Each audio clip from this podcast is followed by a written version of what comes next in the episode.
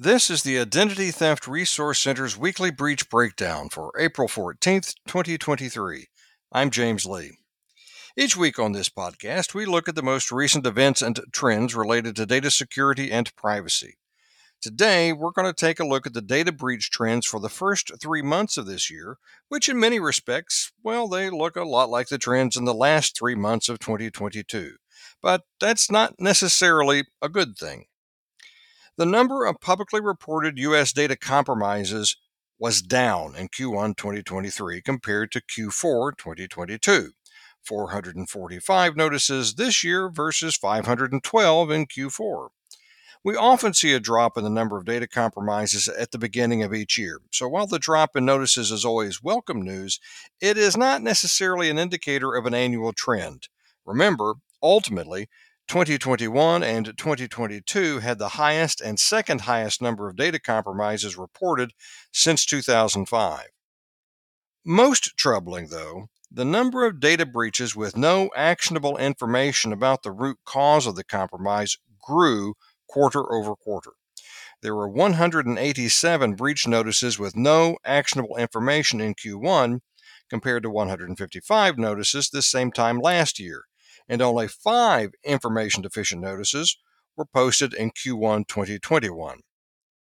Among the top 10 compromises reported so far this year, 60% did not include information about the root cause of the event.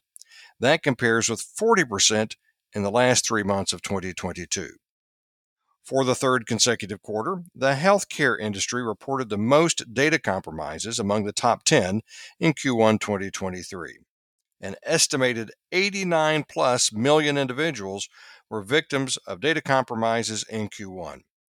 Eight of the top 10 compromises impacted more than 1 million people.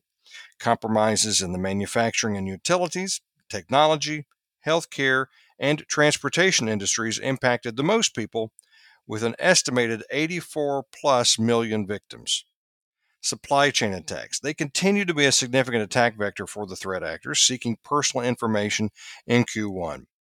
Of the 378 breaches attributed to cyber attacks in Q1, 53 were supply chain attacks, but that compares to 54 ransomware attacks, which tend to get a lot of attention.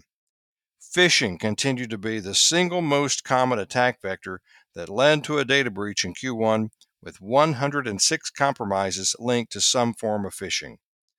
The top compromise of the first quarter belongs to T Mobile, with an estimated 37 million victims, followed by people search data company People Connect, with an estimated 20 million victims.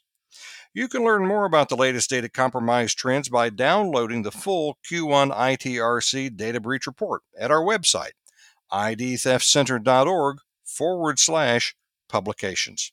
If you want to know more about how to protect your business or personal information, or if you think you have been the victim of an identity crime, you can speak with an expert ITRC advisor on the phone, chat live on the web, or exchange emails during our normal business hours. Just visit idtheftcenter.org to get started. Thanks to SentiLink for supporting this podcast, and be sure to check out our sister podcast, The Fraudian Slip, for the latest in all things compromise, crime, and fraud that impact people and businesses. Until next week, thanks for listening.